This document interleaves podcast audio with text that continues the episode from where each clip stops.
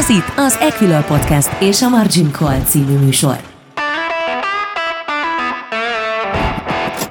Maradj velünk és ismerd meg a pénz- és tőkepiacok világát, és ami mögötte van. Köszöntöm a kedves hallgatókat, ez itt a Margin Call második adása. Én Török Lajos vagyok, az Equilor vezetőelemzője, és ma Buró Szilárddal beszélgetek. Üdvözlöm a hallgatókat én is. A mai témánk: pénteken kezdődik a Labdarúgó Európa Bajnokság. Mondhatjuk, hogy már tűkön ülve várjuk, már tavaly is szívesen kimentünk volna a mérkőzésekre, akkor ugye a vírus ezt megakadályozta. Én nekem sikerült mind a négy mérkőzésre egyet vennem, és már tényleg alig várom, hogy kimehessek. Szilárd, neked sikerült kijutnod? É, igen, én még az első körben, amikor még azt hittük, hogy kétezer-húszban lesz, akkor vettem meg a jegyeket. Én is négy mérkőzésre, de aztán végül az egyiket eladtuk, vagy nem hívtuk le, úgyhogy három mérkőzésre fogunk kimenni. Igen, azért ezt kijelenthetjük, hogy én is tizenkilenc óta várom ezt a nagy eseményt, azóta velem is nagyon sok minden történt, tényleg felfordult a világ, de azért az mindenképpen pozitívum szerintem, hogy Budapesten teltházas mérkőzések lehetnek. Ugye bízunk benne, hogy a vírushelyzet tényleg addigra most már nem fog változni, ugye lassan már csak egy hét, sőt az első magyarországi mérkőzés már egy hét sincsen, pénteken pedig ugye elkezdődik az egész esemény, tehát tényleg szuper lesz, hogy végre óriási tömegben és drukkolhatunk a magyar csapatnak, és hát bízunk benne, hogy meglepetést tudunk okozni. Ugye látjuk, hogy milyen csoportba kerültünk. Szilárd, te mit vársz a magyaroktól? Hát azt hiszem, hogy itt a tisztes helytállása az egyetlen, amit re- realistaként várhatunk. Esetleg a, az első mérkőzésen bízom valami kis meglepetésbe, de azt gondolom, hogy a második kettőn a franciák és a németek ellen nem, nem látom lehetőségét annak, hogy, hogy nyerjünk. Igen, azért azt hozzátenném, hogy a németek formája egy picit azért bizalomra adhat okot, de persze Münchenben legyőzni a németeket az közel se lesz olyan egyszerű. Én azért bízok benne, hogy pontokat hát tudunk... sajnos szerint. Már Torghelle nincs a csapatban. Vagy. Ez igaz, az örök gólszerzőnk, ugye a barátságos mérkőzések császára sajnos már nincs velünk. Idézőjelben persze még élők között van, csak ugye nem játszik már a csapatban, hát ha Szalai Ádám átveszi a helyét. Mindenesetre az biztos, hogy sikerült megkapnunk a halálcsoportot. Pont egyébként ma reggel olvastam, hogy a portugálok edzője arról panaszkodott, hogy ilyen erős csoport még soha nem volt a foci é bé-k történetében. Hát persze senki nem akar a magyarokkal játszani, ezt tudjuk. Azért az csoda lenne, hogyha ismét megnyernénk a csoportunkat, mint tizenhatban. De igazából nem csak ez a mostani adásunk témája, bár valószínűleg a fociról is el tudnánk beszélgetni egy jó darabig. Igazából ugye mindig, mint befektetési szolgáltató, befektetések terén is eh, szeretnénk ugye az ügyfeleknek segíteni. És azért vannak itt lehetőségek, ugye elég csak arra gondolni, hogy nem egy csapat ugye a tőzsdén kereskedik. Igen, ugye a, a klasszikus futballklubok közül is van több, amelyiknek tőzsdén kereskedhető részvénye van, ugye elég csak a Manchestert vagy a Juventust említeni, úgyhogy, úgyhogy ilyen módon is kötődik a, a futball a, a befektetésekhez, és azt gondolom, hogy most itt az Európa Bajnokság kapcsán pedig különösen lehet össze függéseket, illetve összefonódásokat találni, és ez az, amivel most itt megpróbálkozunk a következő fél órában, hogy ebben segítsünk a, a befektetésre vágyó ügyfeleknek. Igen, azért én még azt hozzátenném, hogy azért nem véletlenül érdekesek ezek a különböző futballklubok a tőzsdén, ugye az Ajaxot is még megemlíteném, hogy aztán a három legnagyobb, a Manchester United, a Juventus, illetve az Ajax a tőzsdéken, és nagyon érdekes volt tavasszal, amikor ugye figyeltük ezeknek az árfolyamát, és hirtelen megjött a Szuperliga bejelentés, és amilyen gyorsan jött, persze olyan gyorsan el is halt, de nagyon nagy mozgásokat produkáltak ezek, és azért látszik az, hogy a befektetők számára pozitív lenne a Szuperliga. Azt gondolom én is egyébként, hogy egy pozitív ö, lehetőség lenne gazdaságilag mindenképpen a, a kluboknak, de talán még mint futballszurkoló is. E, nyilván itt, itt azért nagyon-nagyon sok szempont van, és, ö, és elég nehéz e, azt megállapítani, hogy, hogy ebben most tényleg csak egy, egy, egy pár klub tudna hasznot húzni, vagy az egész futball szerető közönségnek jót tenni, és ezáltal húzná magával a, a többi háttér országokat, csapatokat is. Ez, ez az, amiben azt gondolom, hogy a legnagyobb vita van e körül, és ezért is nem sikerült megállapodni egyenlőre. Igen, ezt azért hozzátenénk, hogy mind a kettőnknek egyébként ugye amerikai sport háttere van idézőjelbe, tehát a Szilárd kosaradezik, én pedig amerikai fociztam, tehát azért mi, mi nyilván egy kicsit máshogy állunk ezekhez a major ligákhoz, úgymond, tehát minek számunkra ez nem lenne újdonság igazából, hogy egy zárt ligában húsz vagy harminckettő csapat versenyeg egy címért, nyilván azért az európai focinak egy picit más a háttere, illetve amit itt még megjegyeznék, és ami szintén fontos, tehát azért az UEFA nem véletlenül tiltakozott ezzel, hiszen a legfontosabb rendje, ugye mondjuk, hogy most jön a foci é bé, és négy évente történik csak egy ilyen esemény, bár most ugye öt év volt épp közte, de azért az igazi pénztermel az u e fánál is a Bajnokok Ligája. Abszolút, tehát ez, ez nem is volt kérdés, hogy itt, itt nem csak a, a szegény kis csapatok kárvallásáról szólt a dolog, hanem a pénzről, hiszen mostanában ez, ez van fókuszban minden szinten, és, és azt gondolom, hogy, a, hogy az u e fának is szem előtt kell tartania ezt a, a dolgokat, de, de ha már itt az UEFA és a pénzügyek és az é bé-ről beszélünk mégiscsak, akkor azt azért mindenképpen érdemes kiemelni, hogy a, az UEFA bevételei látványosan megugranak azokban az években, amikor Európa bajnokság zajlik, és, és most is ez várható, úgyhogy ilyen szempontból is gazdasági kapcsolódása van egy Európa bajnokságnak, és azt gondolom, hogy ez is egy izgalmas téma. Igen, mindenképpen, ugye elég csak arra gondol, hogy én is vettem egy UEFA licenszelt mezt, pont egy gyereknek vettem egy labdát, úgyhogy már legalább ezzel hozzájárultam az UEFA idei évi megugró költségvetéséhez, de valószínűleg én vagyok az egyetlen szurkoló, aki így tett. És érdemes tényleg megnézni, hogy egyébként mekkora bevételek jönnek. Ugye látjuk azt, hogy az idei év lesz, sok szempontból nagyon különleges tornánk lesz, még akkor is, hogy a tavaly lett volna, akkor is különleges torna lett volna. Ugye második alkalommal huszonnégy csapatos az é bé, tehát ez sok meccset jelent, sok esetleges potenciális meccsbevételt, és hát tényleg érdemes megnézni a számokat, hogy milyen dinamikusan növekedett az UEFA különböző bevétel típusai a különböző Európa-bajnokságokon. Én azt ö, emelném ki ezek közül, hiszen itt mégiscsak ö, ugye, ami, ami legjobban most rányomja a bélyegét a, a jelenlegi Európa-bajnokságra, az ez a pandémia, és az, hogy ö, sok helyen ugye nem lehetnek teltházas mérkőzések, és hogy ez, hogy ez mennyiben veti majd vissza a bevételeket, ennek jártunk egy kicsit utána, és azért az látszik, hogy, hogy az UEFA bevételei között messze nem a jegybevétel az, ami, ami meghatározó, alig tizenöt százalékát adják a, a, például a legutóbbi Európa-bajnokságon, a kétezer-tizenhatoson a, a teljes bevételnek, sokkal inkább a közvetítési jogok azok, amik, amik a, a fő tételt teszik ki, itt, itt ötvenhárom százalékot mutat ez a kétezer-tizenhatos évben, és ezen kívül még a kereskedelmi jogok azok, amik jelentős arányt képviselnek, úgyhogy a, a kettő együtt a közvetítésekből és a kereskedelmi, kereskedelmi jogokból közel nyolcvan százaléka termelődik meg az UEFA bevételeinek, úgyhogy ilyen szempontból talán nem lesz olyan súlyos érvágás az u e fának, hogy, hogy nem lesznek teltházasak a mérkőzések, hiszen azt gondolom, hogy a, a közvetítési jogokból most is bőven kaszálhat, hiszen mindenki ki van már éhezve a, a futballra. Igen, amit még itt hozzátennék, ugye most az u e fáról beszéltünk konkrétan, de hogyha megnézzük egyébként a klubcsapatok működését is, ugye ott is azért egyre kevésbé számít a meccsnapi bevételek, főleg ugye a jegybevételekre kell gondolni, de a pandémia alatt, amikor ezek elmaradtak, azért hirtelen cashflow problémákkal szembesültek ezek a klubok, hiszen ez az a bevétel, ami minden héten vagy hát két hetente érkezik a klubok számára, és a gazdálkodásban nagyon jól be van építve, hogy ez mindig friss pénzt jutott a csapat számára. Így ezáltal, hogy most egy picit ugye ezek elmaradtak, sőt nem is kicsit, ugye a legtöbb bajnokságban, ha volt is zárt kapus mérkőzések voltak, itt azért nem egy nagy klubnak a költségvetése megrendült. Igen, abszolút, sőt azt gondolom, hogy kife- főleg a nagy, nagyobb klubok voltak azok, akik ezt, ezt nagyon nehezen viselték, hiszen nem csak a, a tényleges meccsnapi jegybevétel az, ami ilyenkor számít, hiszen azért ilyenkor költenek a shopba is nagyon sokan, veszik az újabb mezeket, és mivel itt nem csak a stadionok, de sok esetben az üzletek is zárva voltak, ezeknek a, az eladásai, ezeknek a bevétele is jelentősen visszaestek. Maradj velünk! Ez a Margin Call, az Equilor pénzügyi kibeszélő podcast műsora.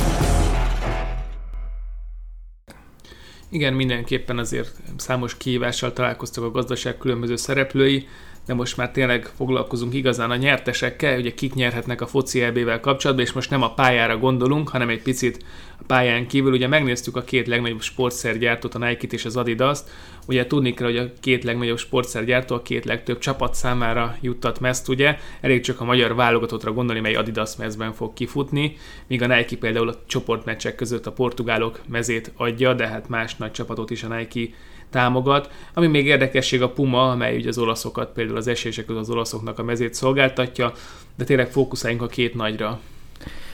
Igen, alapvetően a, a két ö, nagy cég, ugye,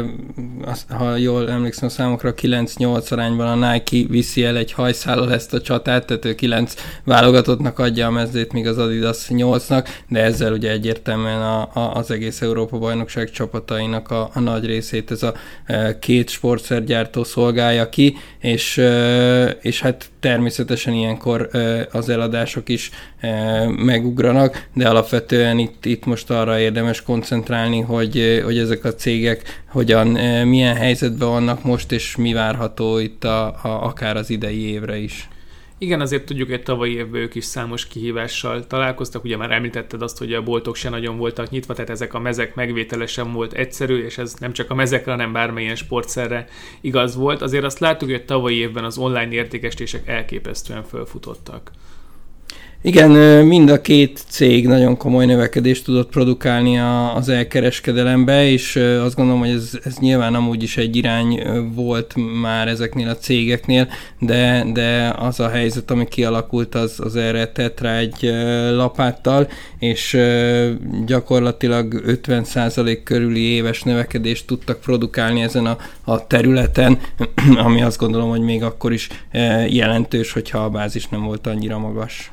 Igen, illetve amit itt még kiemelnék, hogy megnéztük, hogy az előző é bé-k során mennyivel nőttek ezeknek a cégeknek az év per év alapú árbevétele. Ugye a kétezer-nyolc tizenkettő, illetve a tizenhatos évet vizsgáltuk. Az Adidas öt százalékkal tudta kétezer-nyolcban is növelni az árbevételét, ami azért tudjuk, hogy kétezer-nyolcban már a gazdasági válság előszele megérintette a fogyasztókat, ami még megsugárnyodóbb az egyébként a Nike, amely közel tizennégy, pontosabban tizennégy egész egy százalékkal tudta növelni az árbevételét. Ennél is jobb eredményt értek el a cégek tizenkettőben, tizenegy egész hét százalékos Adidas árbevétel növekedés és tizenhat százalékos Nike árbevétel növekedés, még kétezer-tizenhatban tizennégy százalékkal nőtt az Adidas és öt egész nyolc százalékkal a Nike. Az idei évben azért azt várjuk, hogy ennél is nagyobb számokkal fogunk találkozni, de azért itt a bázis hatást ki kell emelnünk.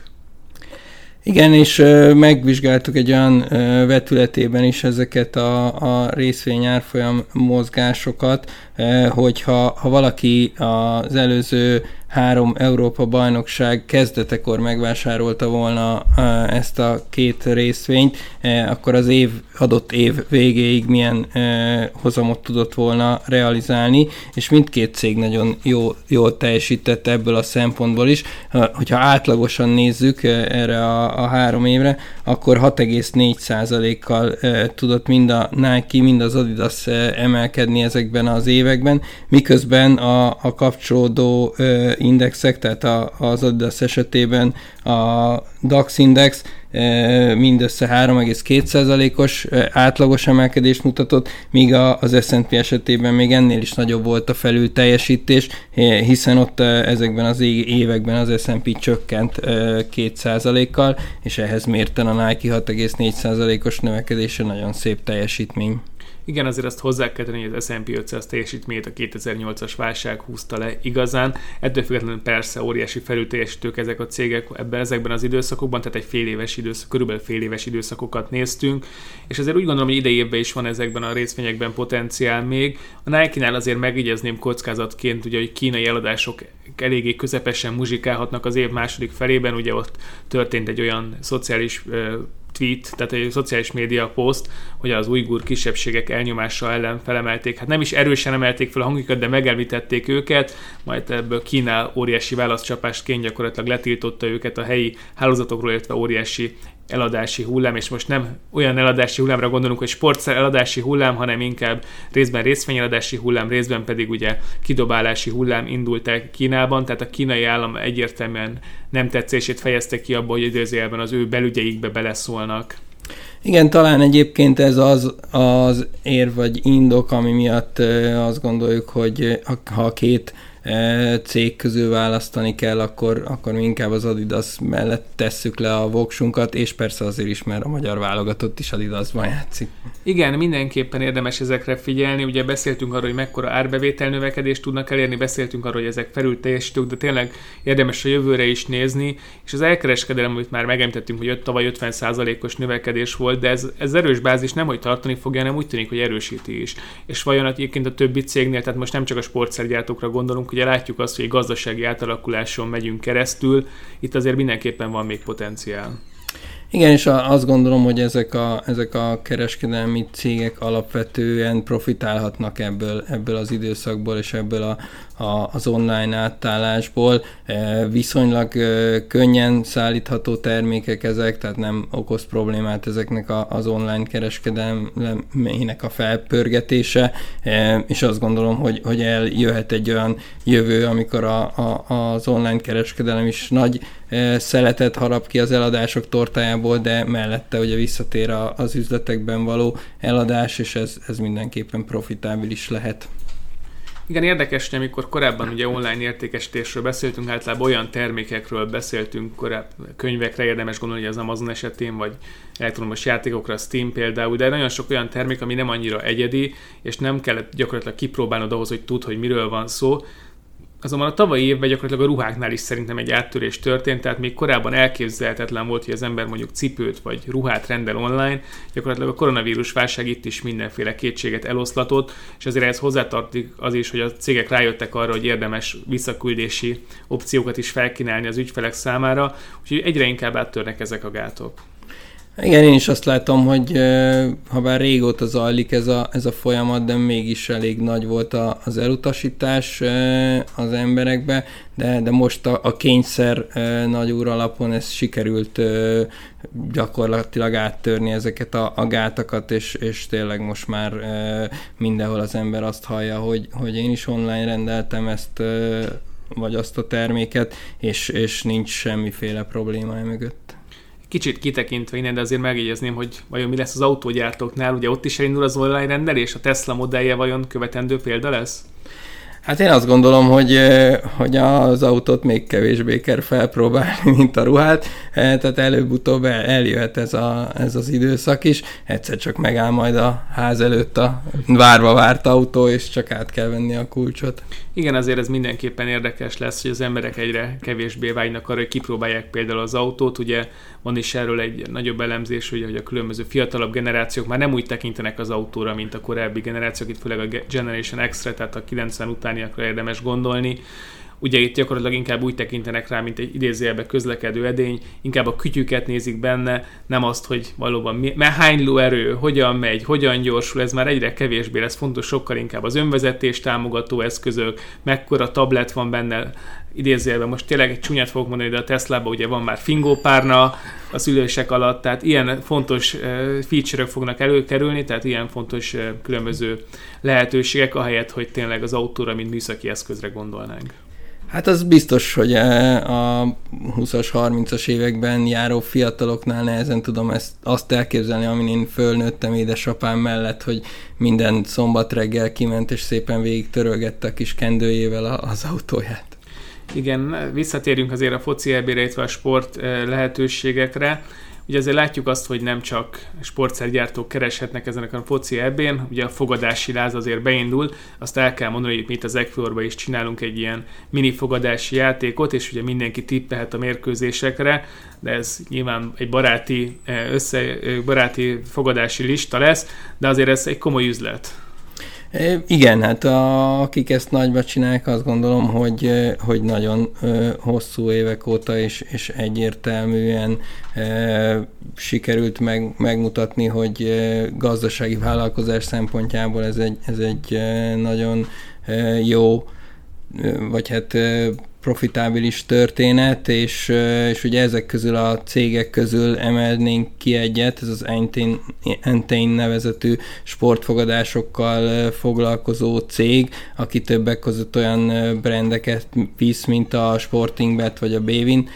tehát nap mint nap találkozhatunk vele, szerintem különösen most a hirdetésekbe gyakran felugranak ezek, a, ezek az oldalak,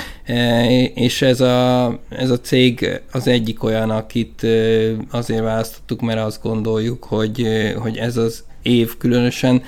jó lehet, de, de alapvetően a hosszú távú jövő is kedvező a cég előtt. Igen, mondtad, hogy mennyire jól teljesítenek, és mekkora, mennyire profitábilis üzletág a fogadás, hogy elég csak arra gondolni, hogy Magyarországon annyira jó üzletek, hogy államosítva lett, tehát gyakorlatilag nem vett, hogy a monopól helyzetben lévő szerencsejáték zé er té-nél lehet hivatalosan csak fogadni Magyarországon, óriási bizniszről van szó, de elég például a franciákra gondolni, hogy ott az ef dé er-nek például a Tour de France csapata van, tehát itt tényleg mindenhol óriási pénzekről van szó, és hát főleg egy foci é bé idején aztán végképp felpörögnek a fogadások. Egy pár statisztikát is néz ehhez. A kétezer-tizenhatos é bén például csak Angliában több mint ötszáz millió fontért tettek fogadásokat, és érdekes megnézni, mi történt ezekkel a tavalyi évben. Ugye, az, ugye mindenki azt hitte tavasz vége felé, nyár elején, hogy itt soha többet nem lesz sportesemény, nem lesz mire fogadni, ehhez képest azért nagyon fölpörögtek a számok, és gyakorlatilag az emberek alig várták már, hogy újra lehessen fogadni, és a korábbi téteknél jóval nagyobb téteket is akár megmertek kockáztatni. Igen, én azt látom, hogy itt két fontos ö, ok van amögött, hogy ö, ezek a cégek jól teljesíthetnek most a következő időszakban. Az egyik az, hogy ö, tényleg nagyon rég volt ilyen ö, világesemény, ami, amire ilyen egységesen megindulhat a, a fogadási láz. A másik pedig az a, az a pénzbőség, amiről ö, sokat beszélgetünk. Mostanában egyszerűen több, több van az emberek pénztárcájában, és valószínűleg ebből több jut majd a, a fogadás is azoknál, akik erre e, hajlamosak, vagy egyszerűen szeretik ezt a, ezt a önmaguk próbálgatását, úgyhogy e, könnyen lehet, hogy, hogy a mostani Európa-bajnokságon újabb rekordszámokat tudnak majd e, teljesíteni a, a sportfogadással kapcsolatos cégek. Igen, ugye mondtad, hogy rekordmennyiségű pénzeket fogadnak el az emberek, ugye elég csak a Robin Hood és az ott népszerű részvényekre gondolni, így gyakorlatilag Amerikában a helikopter pénz beindulásával, de egyébként Európában is korábban nem látott segélyek adtak ki ugye az emberek számára. Ugye azt látjuk, hogy gyakorlatilag sokan a tőzsdét is már fogadásként tekintik, és óriási kockázatokat vállalnak, és ez biztos, hogy egyébként a klasszikus fogadásnál is meg fog jelenni, tehát úgy gondolom, hogy mindenképpen érdemes erre a cégre esetleg fogadni, és ha megnézzük a korábbi növekedését, azért elképesztő számokat mutat, tehát tényleg folyamatosan tudta növelni árbevételét, illetve ugye profitját is, és azt látjuk, hogy folyamatos emelkedést mutat, tizenhat óta egyszerűen megállítatlanul emelkedik a cég, és ha megnézzük az elemzői prognózisokat, akkor ott is azt látjuk, hogy óriási maradhat ez a növekedés, úgyhogy úgy gondoljuk, hogy nyilván az idei évre is egy jó befektetés lehet, de akár hosszú távon is érdekes lehet, ugye egyébként ezt az el es i, tehát a londoni tőzsdén kereskedik. Így van, tehát az Entain nevű cég részvényárfolyama még azért is, vagy, vagy abban a tekintetben is érdekes lehet idén, hogy kétezer-tizenhatban például, ugye, amikor az utolsó Európa-bajnokság volt, akkor nyolc egész négy százalékot tudott emelkedni a, a, az árfolyam. Igen, tizenkettőben pedig ötvenkét százalékot, tehát azért itt voltak óriási növekedési évek, bár azért hozzá kell tenni, hogy tizenkettőben még egy relatíve fiatalabb cégről beszélünk, tehát közel nem ez a gigantikus óriás, mint amivel most találkozunk, tehát azért az ötvenkét százalékos növekedést idén nem feltétlenül kell elvárni tőle, de úgy gondolom, hogy bizony itt van benne potenciál rendesen, és itt a minden arra mutat, hogy itt lehet még azért növekedési történet ebből a dologból. Igen, hát gyakorlatilag ezek a, ezek a cégek, amik abszolút előtérbe kerülnek egy ilyen Európa-bajnokság kapcsán, ha már ugye magukról a, az országokról, akik rendezik a, az Európa-bajnokságot, nagyon nem tudunk beszélni, hiszen először az Európa-bajnokságok történetében nem egy vagy két házigazda lesz, hanem gyakorlatilag tizenegy városban rendezik a, az Európa-bajnokság mérkőzéseit, tehát nem beszélhetünk arról, hogy valahol a, a gé dé pét, vagy akár csak a, a, az adott időszak eladásait jelentősebben felpörgetni maga az Európa-bajnokság. Igen, azért eddig mindig a korábbi években arról beszéltünk, hogy ez a helyi gazdaságokat mennyire dobhatja meg. Ugye most két dolog miatt sem beszéltünk erről. Az egyik, ugye tizenegy különböző város rendezi meg, tehát ez is szétalprózna egyébként ezt a hatást. A másik pedig az, hogy azért az utazások még mindig nem álltak teljesen helyre, tehát nem tudjuk, hogy például hány külföldi szurkolót fogunk Budapesten látni a foci é bé meccsek alatt, mert ez lehet, hogy jó lesz a mi fiainknak, hiszen teltház és szinte csak magyar szurkolók előtt léphetnek pályára, úgyhogy ez is segítheti a csapatot. De azért ez tényleg nagyon érdekes lesz, hogy nem úgy, mint a korábbi é bén gyakorlatilag különböző nemzetek együtt szurkolnak a különböző csapataiknak, hanem tényleg szinte mindenki kvázi hazai pályán játszik, aki ugye otthoni meccset játszik, úgyhogy mindenképpen ez érdekesség lesz, illetve hát azért azt is furcsa ezt nézem, amikor húsz százalékos kihasználtság mellett fog például egy spanyol aréna megtelni. Beszéltünk arról, hogy ugye é bé van, de ugye azért azt is megtérem, hogy idén lesz azért egy olimpia is, tehát a sportfogadás szempontjából még arra is érdemes lesz figyelni, úgyhogy ez mindenképpen szintén segítheti ezeket a cégeket, ugye a Nike, Adidas, illetve az Entain. Ami még így hátra maradt, szerintem a legutolsó kérdés, hogy na és ki fogja megnyerni a foci é bét?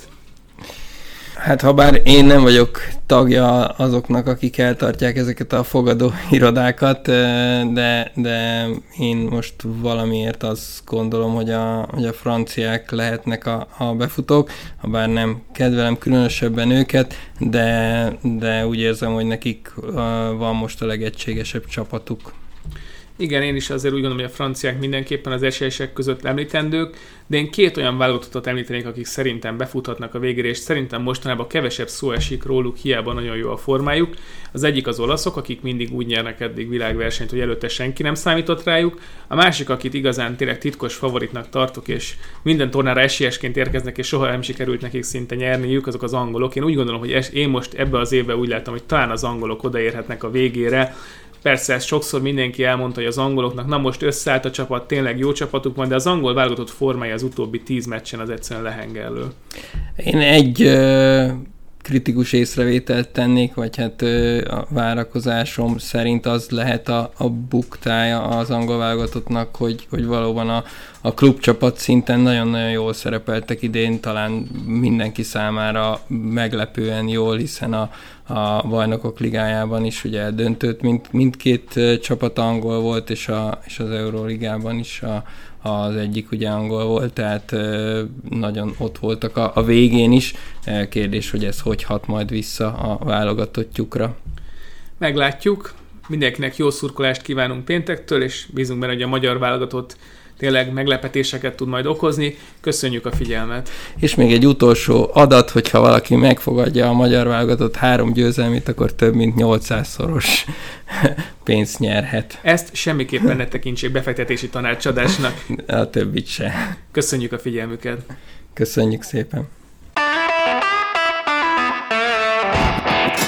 Ez volt a Margin Call, az Equilor pénzügyi kibeszélő podcast műsora. Ha tetszett az adás, iratkozz fel követőink közé, vagy honlapunkon hírlevelünkre, hogy elsőként értesülhess a legizgalmasabb tőzsdei sztorikról.